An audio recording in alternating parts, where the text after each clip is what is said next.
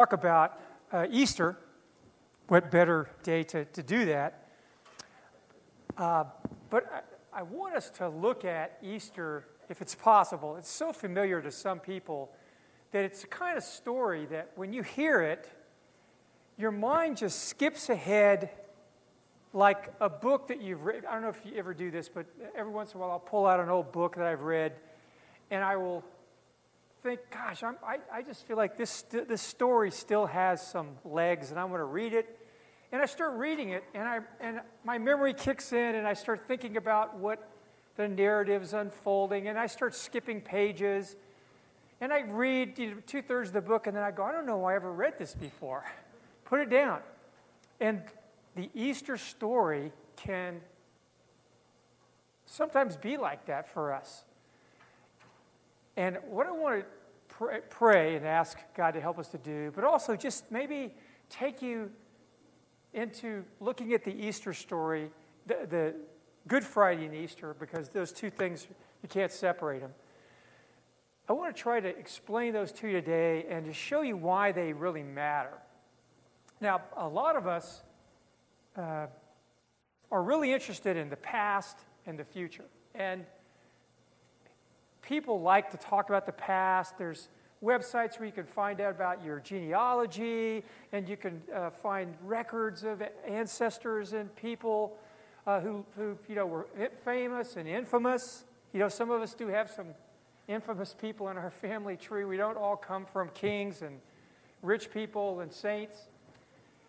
And our, you know, our, our preoccupation with the past, though, if you get down to a real personal level, a lot of times, and it, this relates to the Easter story, a lot of it is because we're haunted by our past, aren't we? Our past just follows us around. And some of us know what it's like to have our past to define us, especially our past defines us when we get around certain people. Or sometimes our past can just define us. And what's happened to us is something that haunts us. What we've done, how people have treated us, how we've reacted to them. All that becomes a part of our story, and we carry it around with us. And literature is full of people who have thought that they could just get a new start by running from their problems. But what's the problem with running from your problems? You bring them with you. Because we're always the biggest problem in our problems. And so, no matter how far we run, we take them with us. And our past just seems to repeat itself.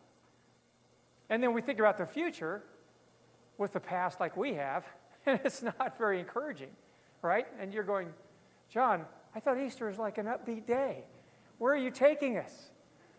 Well, it is, but you got to, in a sense, realize I want you to get in touch with something just for a moment that Easter speaks to, that, that Good Friday and Easter speak to. The gospel speaks to us right where we are. It speaks to who we are, it speaks to the lives that we've lived, and it speaks to the life that we hope to live that people just don't ever seem to realize. And so, followers of Jesus celebrate Easter, Good Friday and Easter, because we've found in Jesus someone who actually can do something about our past and our future. And it's, it's something that none of us could ever hope to change or touch or, or, or bring about any, any change in our own power or our own strength. And so the, the story of Easter begins on Good Friday. So that's what I want to take you back to. If you have a Bible with you, the story of Good Friday that extends into Easter is a pretty dark story. In fact, when we had the Good Friday service on Friday, we were I was realizing there isn't really a greeting for Good Friday, is there? It's like, Happy Easter. You don't say Happy Good Friday. It's pretty much a downer day. It's a day when Jesus was crucified. It's a day of darkness. It's a day of rejection. It's just, a, it's a tragic day. But yet, the story doesn't stop there. It goes on to Easter, the day that we're celebrating. And so, on this day, I want you to see something maybe you've never seen before about how Easter began. You know, in some church traditions, when you come into the celebration of Easter, they have the lights almost all the way off. because it, it sets a mood of how dark it was before Jesus was resurrected. And this, the, the Gospel's accounts begin on the day of Jesus' resurrection before dawn. And so it's a picture, it's an attempt to try to draw you back into what it was like. And so I want to take you back even before the dawn of Jesus' resurrection to two days before that. And in Matthew t- chapter 27,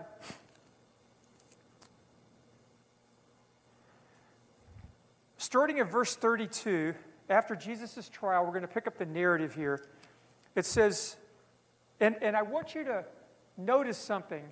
This is the intro to Jesus' crucifixion. You know, when we think about Easter, there's all these beautiful flowers. We sing upbeat songs. People are dressed colorfully. Uh, everyone you know, is cheerful.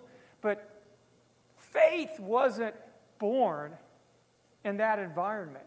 When we start this story, it was just it was an environment of unbelief.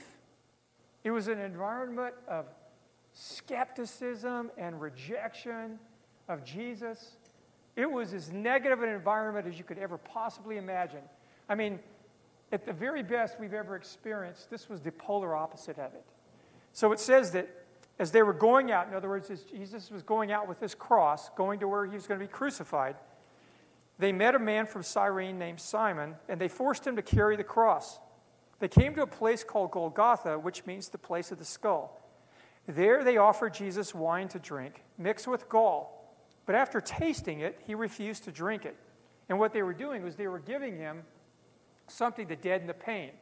That was a, a common thing that they would do for people who were going to be crucified, because crucifixion was the worst possible execution you could ever imagine. Uh, it was invented uh, before the Romans used it. And it was a, a, a, form of torture. Sometimes for days, people would suffer. They would put uh, nails through people's hands or wrists and their feet, and they would hang on these wooden crosses. And to breathe, you had to push up off your feet to take a breath. And, and then you had to let back down because you had nails through your feet. You couldn't breathe with your uh, arms in the position they were in the weight pulling down on you. And so every breath you took was this excruciating experience of pushing up off your feet. And if you've ever had a, a tiny little blister on your foot and you're, you know, you're limping around uh, with that tiny little irritation, can you imagine having nails pierced through the arch of your feet? And you're pushing up off that so you can breathe. And you do that moment by moment, hour by hour. And your natural drive to survive kicks in, and adrenaline's going through your body. You're racked with pain. Jesus had been whipped twice 39 lashes, which in, in Roman records, there were times where people died just getting the 39 lashes. They didn't even survive that. It was so brutal. So Jesus is going to be crucified, and he's completely whipped. Uh, they offer him this wine, and he doesn't take it. And you may think, why didn't Jesus take this? And it wasn't just wine, it was wine uh, with some herbs in it that, that were a potent anesthetic. And so what they do is they numb you to the pain. And Jewish women, wealthy Jewish women, had a custom of showing mercy to condemned criminals that way. They would buy uh, this gall mixture and they would put it on sponges and they would give it to uh, criminals that were being crucified to try to alleviate some of their pain. Jesus wouldn't take it because there was a purpose to his pain. There was a purpose to what he was doing. So he wouldn't take it. And it says, when they had crucified him, in other words, once, once they driven the nails into his hands and his feet and then lifted up the cross and dropped it into the hole in the ground. It says that they, uh, they divided up his clothes by casting lots. And after sitting down, they kept watch over him there because soldiers had to watch the criminals to, until they died. So the soldiers would just camp there. Sometimes they died in a short time, sometimes they died, it took days. But the soldier's job was to make sure that the execution was performed. And above Jesus' head, it says there was the written charge against him. So when the criminal would go through the, uh, where, to, uh, the road to wherever they were going to crucify him, they would carry, a soldier would carry the charge against him in front of him. And the charge against Jesus was his identity, not anything he'd done. It said, the King of the Jews. And it says that two robbers were crucified with him, one on his right and one on his left. And if you remember the story of Barabbas, Barabbas is a robber who Pilate allowed to be released so that Jesus could take his place. So Jesus was already a substitute for a criminal. And apparently, the criminal's two friends were on either side of him. So this is the scene. And it says, Those who were passing by hurled insults at him, shaking their heads and saying, You who are going to destroy the temple and build it in three days, save yourself. Come down from the cross if you're the Son of God. In the same way, the chief priests and teachers of the law and the elders mocked him.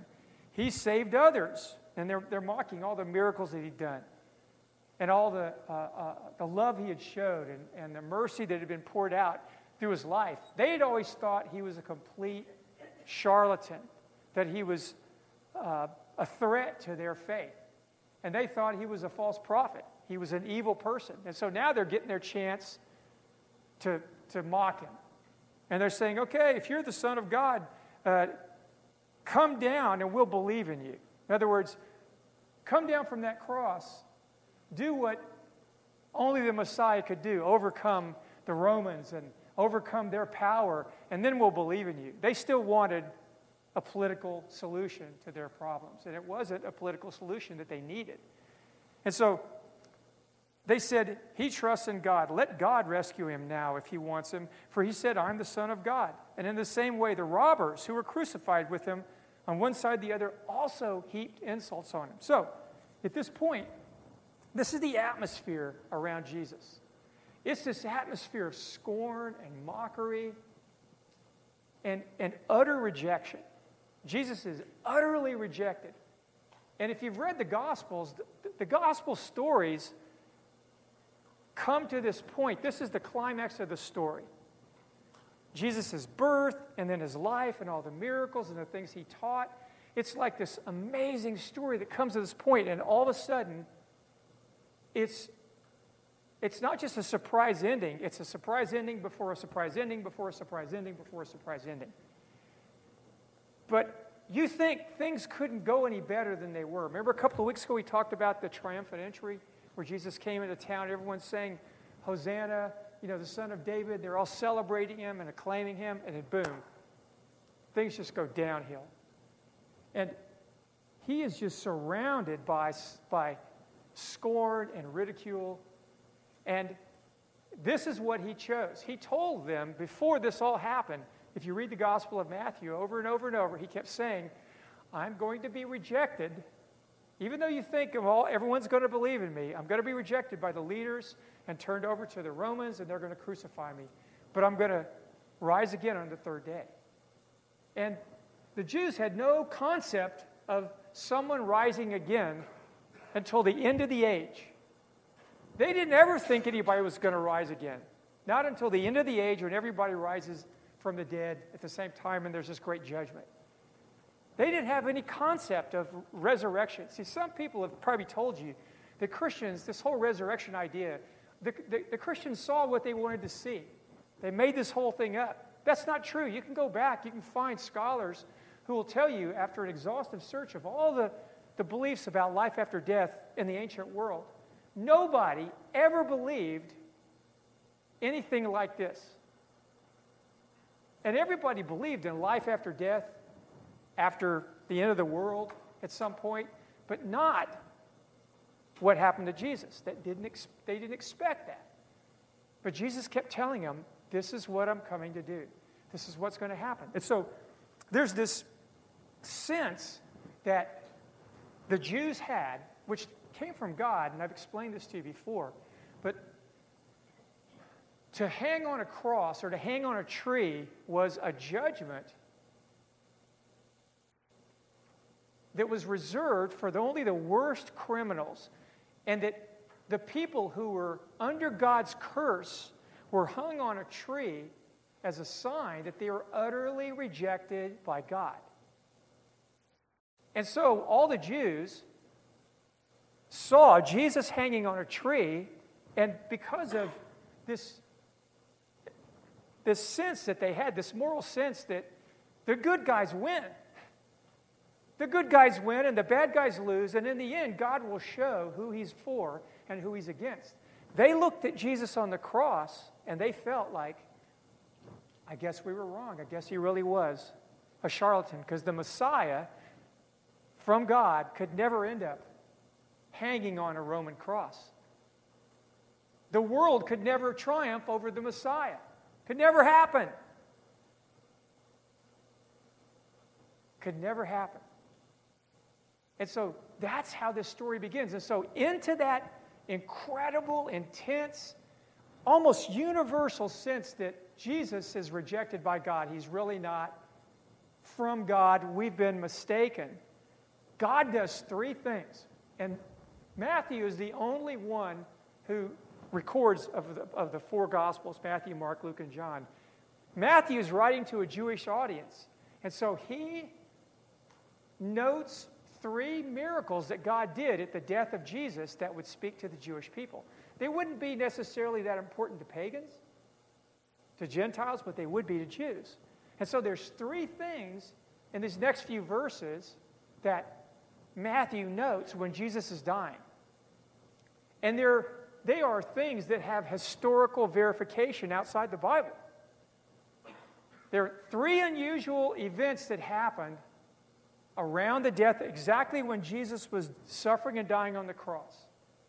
And there are those kinds of events that, that God is bringing to show and speak into this atmosphere of unbelief and rejection. And so, first it starts off in verse 45, it says, From the sixth hour until the ninth hour, darkness came over the land. So, around noon, as Jesus is being crucified, he began to be crucified around 9 a.m. From 9 to 12, it's an ordinary crucifixion. He's just hanging there. People are going by mocking him. This is what happened. If you've ever seen some of those old westerns where they have public hangings and all the people come for the hanging. You know that sort of weird, you think it's just Hollywood, that people wouldn't want to go to a public hanging and like for entertainment. People did. It, it's just the dark part of humanity. And so people came to see people being crucified. And Jesus was really famous.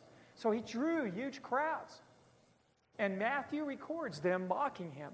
And so for three hours, it's like people are just going by and they're mocking him and they're laughing at him. And suddenly at noon, it says everything starts getting dark.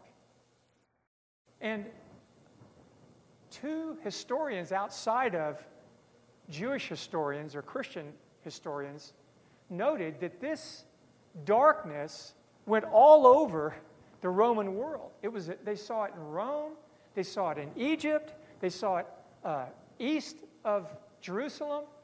This, and it wasn't like an eclipse, it was some other kind of weird event. Because we know how eclipses uh, are seen, they happen regularly, and astronomers have worked back and seen that there's no eclipse that happened at that time, but some sort of darkness fell over the land as Jesus was on the cross. And he said, at that, at that hour, he said, My God, my God, why have you forsaken me? And so, darkness in the Jewish mindset was associated with judgment. When God was judging the gods of Egypt, one of the judgments was darkness came over the land. And so, the problem was, in this first sign from God, the people could have thought, well, darkness is coming. God's judging this false prophet Jesus. But that's, that wasn't what was happening. And when Jesus cried out, My God, my God, why have you forsaken me?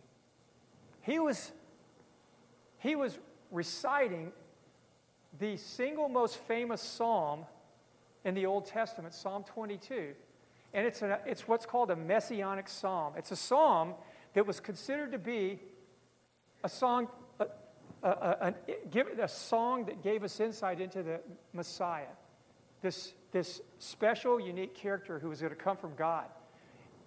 Jesus says, because the beginning line of that psalm is, My God, my God, why have you forsaken me? And what Jesus was saying was, I am God forsaken, but I'm not God forsaken for the reasons that you think. I'm not God forsaken for myself. I'm God forsaken because of you. Not just because you crucified me, but I'm taking on you the judgment. This darkness is a picture of the judgment of God that's that's going to break into the world one day, and it started now. And I'm taking it, and, and I'm offering something for everyone that everyone needs. Not everyone will recognize it. Not everyone will recognize that they need it. Not everyone will be willing to admit to that publicly. But Jesus was doing what he was doing publicly. It wasn't hidden, wasn't off somewhere where nobody could ever verify it. He did what he was doing, like I've said often, in the crossroads of the ancient world, where Europe and Asia and Africa, all the merchants went through this area. God was strategically bringing his message to the place where it could spread the most quickly and, and where it would have the biggest audience. God isn't afraid of anyone or anything in, in the sense of his message. It's powerful. But we don't always recognize it in the light uh, that we should see it in it. And so, our past failures, what's defined us, what we can never shake, Jesus, this is the, the sign where he's saying, I'm taking all that darkness from you onto myself. And what's defined you is now defining me in God's eyes and everyone else. I'm becoming your substitute. What you could never do, I'm doing for you. And so it says that some of those who were staying there immediately said, He's calling Elijah. They misunderstood him. So they ran and got some wine vinegar, which wasn't anything to kill the pain, it was just some, it was just some moisture for relief. And so it says, They said, Now leave him alone. Let's see if Elijah comes to him. Next it says, when he cried out again, and it doesn't say here in, in Luke, or excuse me, in Matthew what he cries out, but he says, John records, who was there, John says that Jesus, right when he died, he said, It's finished. He said, It's finished. And when he said that, Matthew says, at that moment, now that was at 3 p.m., another interesting coincidence. When Jesus was dying, was the time at 3 p.m. when the sacrifice was being offered in the temple. The lamb that was sacrificed for the nation on that day was being offered in the temple at the very moment that Jesus was being sacrificed. And there, the temple was crowded with people. And the priest, the priest with the blood for, for the people was approaching the holy place, the holy of holy place where God was. And he could only go in there one time a year. And the only way that God's covenant with Israel could be renewed and, and was if that blood was poured out in the holy place on the ark between the two angels. And so the priest is going towards that. And it says, at that moment, the curtain of the temple was torn in two from top to bottom. Now, you notice what Matthew said. And this is, again, this is a fact that the Talmud, the Jewish Talmud, records, Josephus records it, and there's another Roman historian, uh, uh, Tacitus, I forget if that's the right one. They all recorded that something happened in the temple that shook the Jewish establishment in a way that nothing else had ever. It threatened their sense of that the temple itself was, and the whole temple system was threatened by whatever happened. They didn't ever let out what happened. At least they didn't get into those records, it was in the Christian records. But can you imagine you're the priest going with the blood, and you walk up to the, to the curtain, and you're going to go around it, and all of a sudden, from top to bottom, the curtain splits. Now, this curtain is 60 feet wide, it's 30 feet tall. When Herod's temple was, this is Herod's temple, when it was being built, they described how difficult it was because the, this curtain was also four to six inches thick, the material. And some people said that was because of layers and layers of curtain that were put each time, the, the, each year the, the, Messiah didn't come. But one way or another, it was very, t- depends on which historical uh, source you look at. But it was very thick, it was very heavy. It took hundreds of men to hoist it up in its place.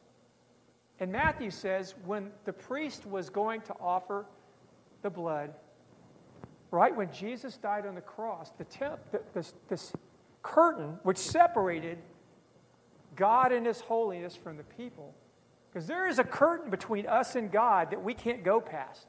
God is holy, we are not. No matter what we do on our own, we cannot get into God's presence through that curtain. And if priests, and there's stories in the Bible of people going back there who were not authorized to do so, they were killed. They were judged by God because God is holy and we're not. And this curtain was torn from top to bottom. Do you get that? It's, it's a picture like of God, if God had two hands, taking the curtain and just ripping it. Now, I've seen Rick Venata break or, or tear a phone book in half. You guys don't know that Rick can do that. I can't do it. I can like get three pages. You know, if me and Jay work together, we could probably do eight pages. Rick just tears it open. Well, this is beyond that. Now imagine the symbolic impact of that. Number one, it's a sign of God's judgment on this whole system it's over. But it's also a sign that now we don't have to go in through the blood of that animal over and over and over once a year, but that we have a new way to know and relate to God because of Jesus' finished work on the cross. So when he said, I'm finished, it's finished, he's saying this whole system and every system in the world that people use to try to approach God is now fulfilled. You know, when people tell you there's some truth in all the religious ideas in the world, there really is. The Jewish people had something that was the clearest picture of that. But it was only temporary. And when Jesus died, he died to complete that whole system and give us a new way. And so at this moment, it's, it's again, it's this picture, and this is the if you want to take something home today and hold on to it, when people ask you, what's the whole gospel about? What's this whole story about? What's Good Friday and Easter about? It's real simple. His end is our new beginning. His end is our new beginning.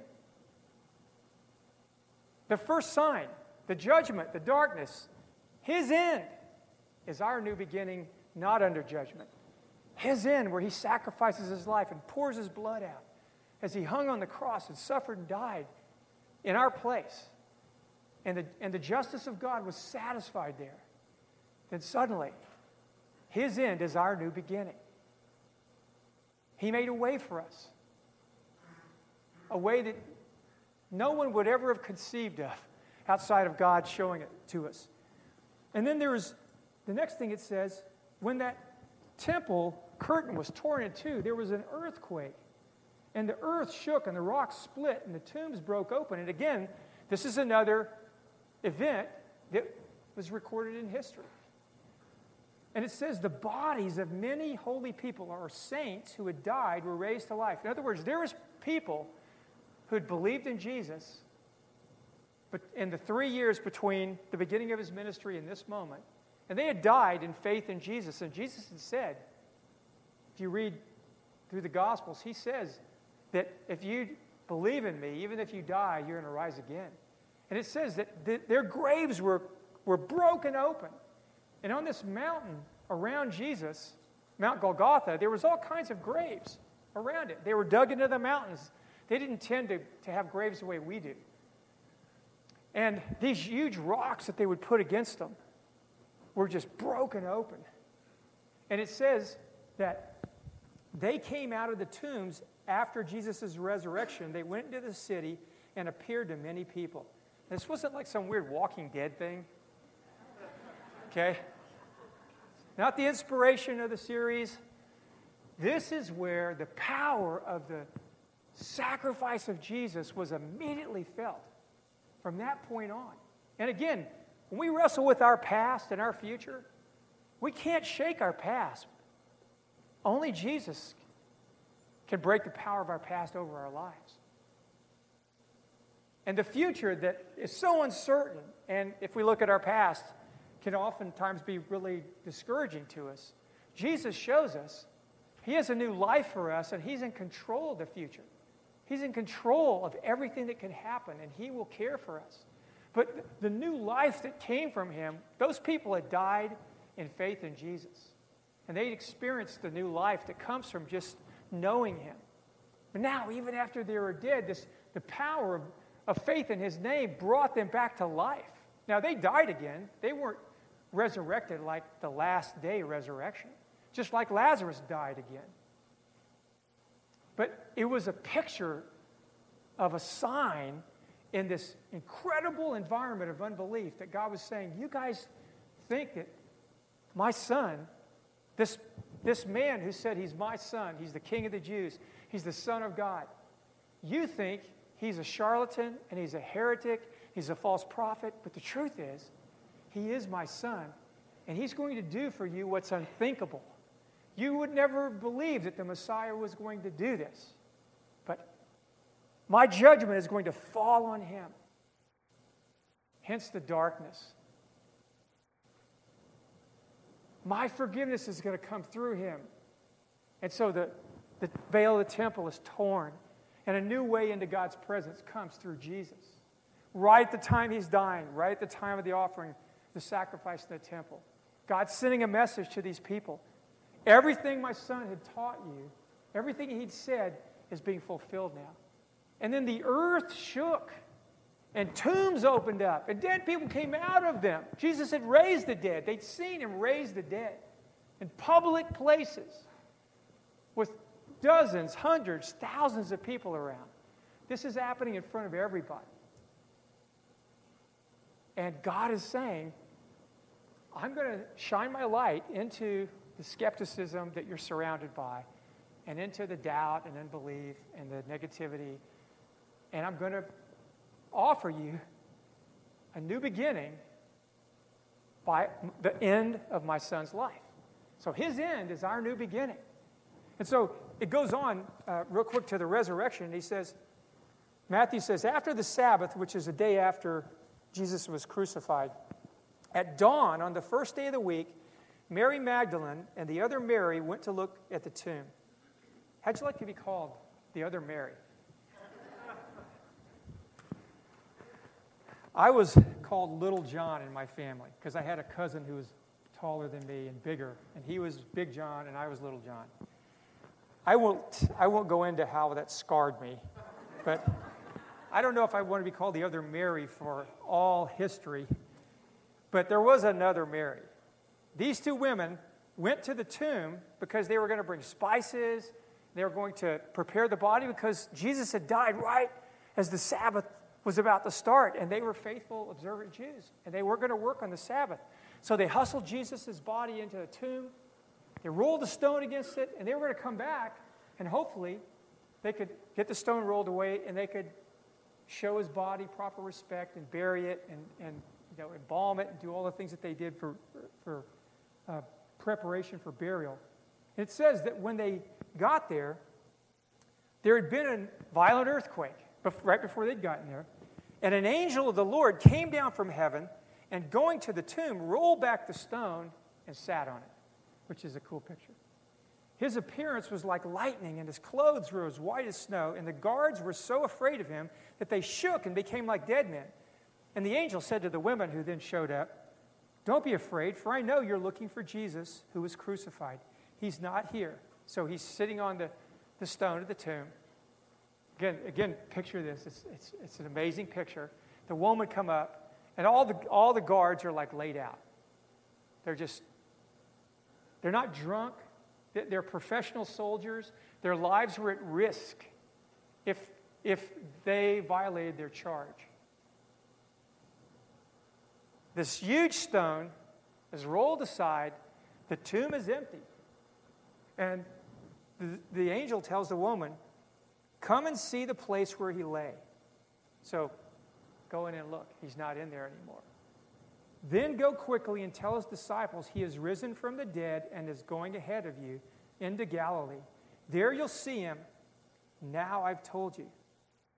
So the women hurried away from the tomb, afraid yet filled with joy, and ran to tell his disciples. Suddenly Jesus met them. Greetings, he said. Now, isn't that like understated? I've, I've tried to figure out what did that sound like? Was he like, greetings? greetings. And they go, and they see him and they run over him and they fall on his face. And it says that they, they grab his, his feet and they begin to worship him. And so he says to them, Don't be afraid. Go and tell my brothers to go to Galilee. There they'll see me. Now, all the gospel accounts ha- ha- tell different aspects of this. And for 40 days, Jesus is appearing to his disciples over and over and over, sometimes in small groups, sometimes with hundreds of them together, sometimes to individuals, over weeks and weeks and weeks. It wasn't just once.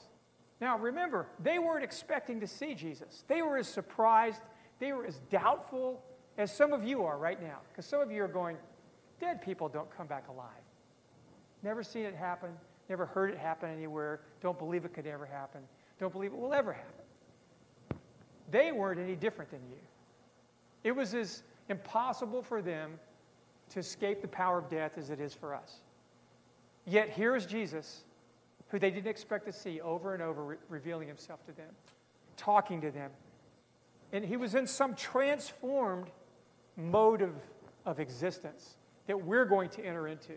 He had a body like ours, but it was a body that was perfect, not like our fallen bodies. He came into our world and experienced everything we do, and now he's overcome all of that. And when he died on the cross, his disciples thought it was over. He thought, this is a tragic ending to a wonderful story. When he rose from the grave, it took them time to wrestle with this and understand this and sort this out. What does this mean? I mean, they were overjoyed, but they were struggling with it. And so Jesus had to give them instructions and reinforce it over and over and over, just as you expect he would. And so at this point, the last word was not that he was under God's judgment. Because, see, there could have been confusion. Maybe he deserved this.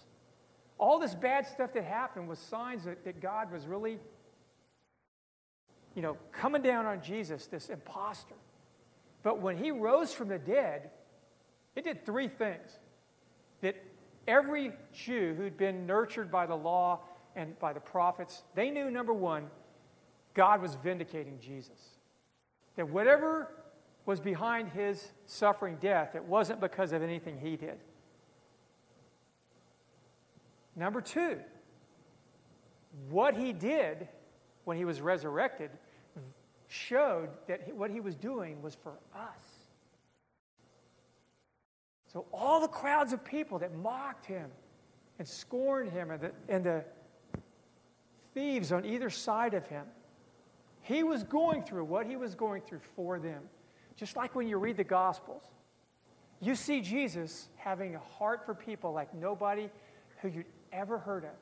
That, that you look at the love of God that was shown through Jesus and you think, I didn't even think that was real, that was possible. It's like love, every time you read the Gospels, it gets redefined for you what real love is. And you see Jesus doing everything he's doing for them. I mean, for God's glory, but for the people. And then he goes to the cross and he's suffering for them, for us, for you. And he's saying, What I'm doing is for you. I'm doing it for you because you couldn't do it for yourself, and no one else could do it for you. Because he had no sin to atone for. He had nothing he had done wrong. He was innocent. So he was the only one that could be our substitute. And so when he was raised from the dead, it vindicated him and showed he was the Son of God, but it also showed that what he was doing, he wasn't doing because of himself. It was for us, it was for everyone. This is the good news. And then last, it shows that death has been defeated. Death has been defeated. I'm going to surprise all you guys, but I'm not a spring chicken anymore. and I feel like my life is going faster and faster and faster and faster. And it's like I, I look and I see gray hairs on my arms now. And I see less hair everywhere, except my back. And I go, what is wrong with this picture? And I'm, I'm, I'm, I do little simple things and I'm sore and tired. And if I didn't have Jesus, I would be getting so depressed because I see my life winding down. You know, I see my, our grandson, he's got so much energy. And sometimes I'll sit and look at our grandson, and he, and he bears a weird resemblance to me. my, my daughter in law said that. She says, when I, when I watch you guys walk down the street, he walks just like you. It's weird. And I see him, and sometimes I'll stop and I'll go, I used to be that age. What happened between then and now? How did it go so fast? And because I'll see pictures of, Kathy has pictures in, in this uh, piece of furniture with uh, family photos, and I'm in there, and my dad and mom, and I look at these pictures of myself, and I, and I can remember, oh my gosh, I remember walking my dog, and I was five years old, and I just think, wow, my life has just boom. And the Bible says our life is like a flower, blooms, then boom. Now, admittedly, I've been a long blooming flower. But the bloom's going to come off the rose one day. It's going to come off the rose in your life. And you may feel right now you're young, like I used to think I'm bulletproof, you know? nothing, nothing could slow me down. And it didn't seem like it could. But now everything slows me down. And death is death is out there.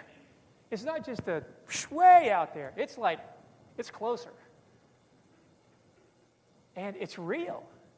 But Jesus has, this is the thing when you meet Jesus, the power of that death is broken, and your fear of it just begins to fade. Because the more you experience His love and His forgiveness and His, his providence in your life, and, and He speaks to you, you begin to realize death doesn't hold any fear for me anymore. And these people lived in the fear of death. In the ancient world, death was, I mean, it's still a fearful thing. But we have an unrealistic lack of fear of death because so few of us have to face it. Because people don't die around us like they do in most of the world. You go to, you go to developing world countries and people die in their homes. You, you'll, see, you'll see, I've seen dead people on streets, going down streets in poor places. Death was really a part of their world. Death was really a part of their world. We have hospitals, People die, we put a cloth over them. You know, we take them down to the basement in the uh, morgue. We don't see it. They saw it. Now, we do see it, and when we see it, it freaks us out. But they were surrounded by it. The Romans would crucify people on along the streets. So they see dead people all the time, and it freaked them out because their own mortality was so real. Your mortality is like that too But you know as well as I do, this is not the way it's supposed to be. Our life is not supposed to just end and that's it. And it doesn't. It goes on forever. But we go on forever either in a, with a, a taste of that new life now, because that's what Jesus was doing. He was saying, there's an age to come. And I want to show you, I want to give you a taste of what that age is like now. And I'm going to raise people from the dead. And I'm going to rise from the dead. I'll be the first fruits of the resurrection from the dead on that last day. But I, I also have that life to give you now. A life that's like the life that I lived.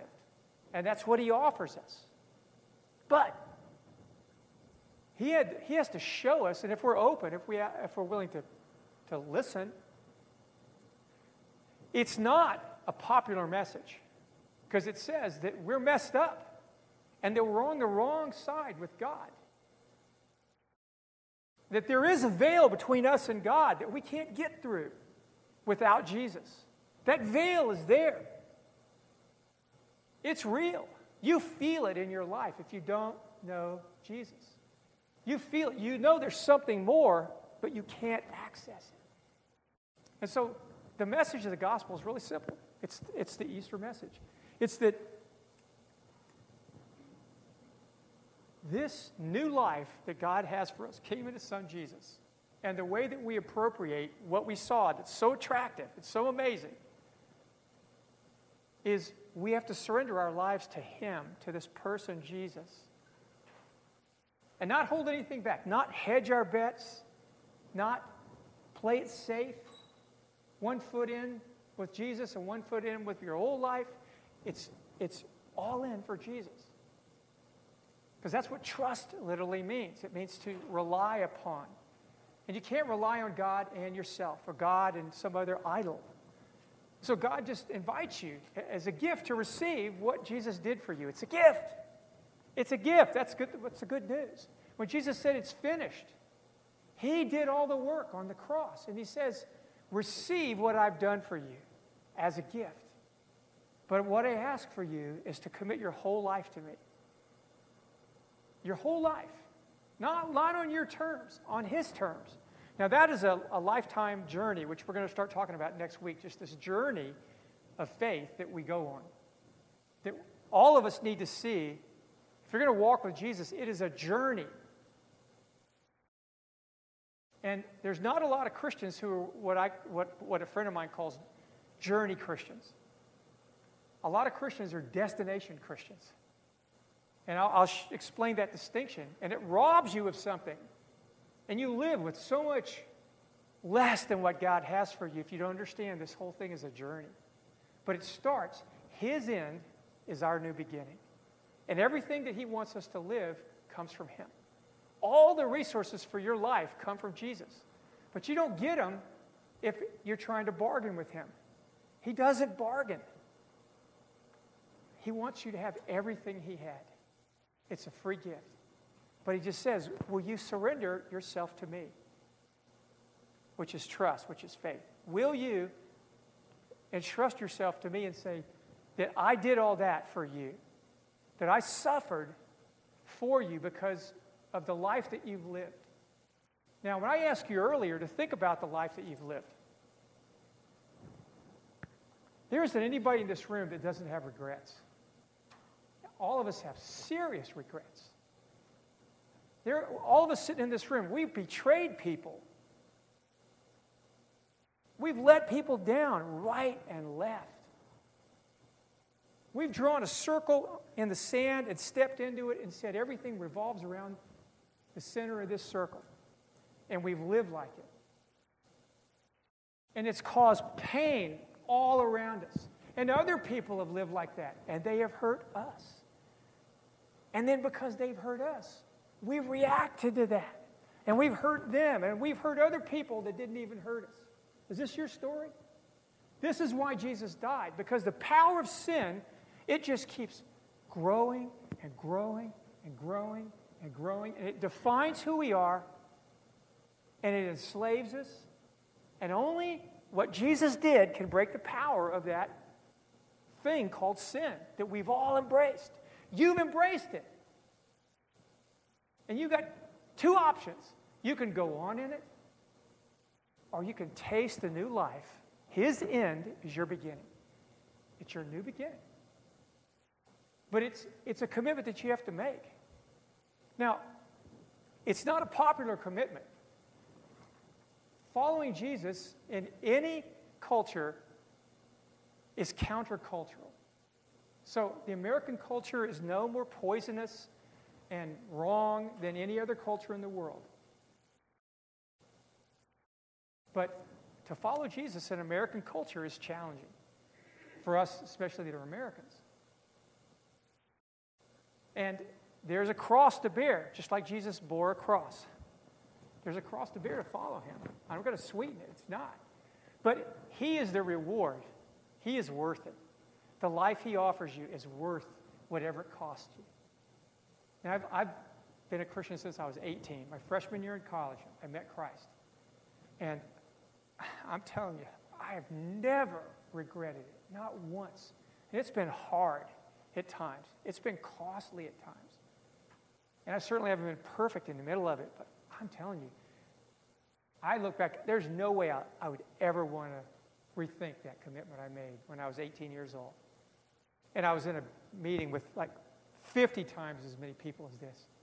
And it was the, really the first time I think I ever heard this message of the gospel that, that Jesus had done something for me that I needed, that I couldn't do for myself, and that I was separated from God. I felt that. I felt that. I hope you feel it in some way.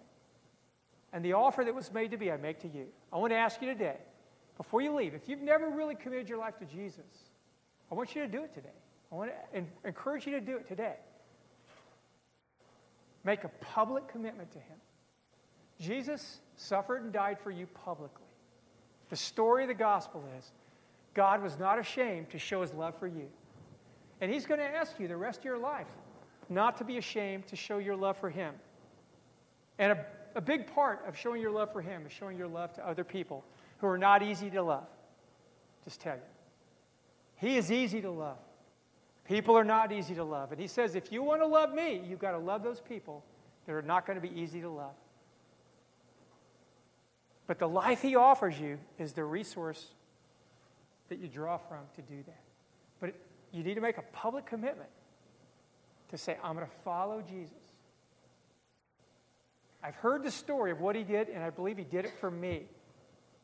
Because what I'm going to ask you to do in just a second is not with every eye closed and every head bowed. I just want to ask you to stand up and say, and there may be only one person here, there may be 50 people here, that you're saying, I, I get this.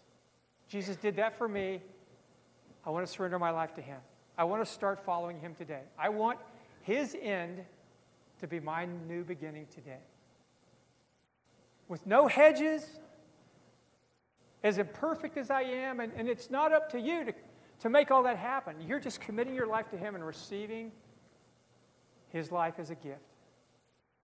You don't have to promise you're never going to sin because you couldn't keep that promise but you're entrusting your life to the one who never sinned, who will help you grow and change for the rest of your life. So I want to ask you just for a second if you do that, anybody here just, just say, I think that that connects with me. Just stand up wherever you are.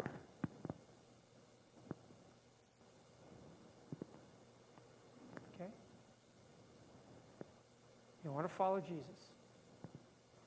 He's, he's given his life for you, and you're saying, I want to, in return, give my life for him. You're saying yes. You're saying yes to him. Okay. Good. Jesus,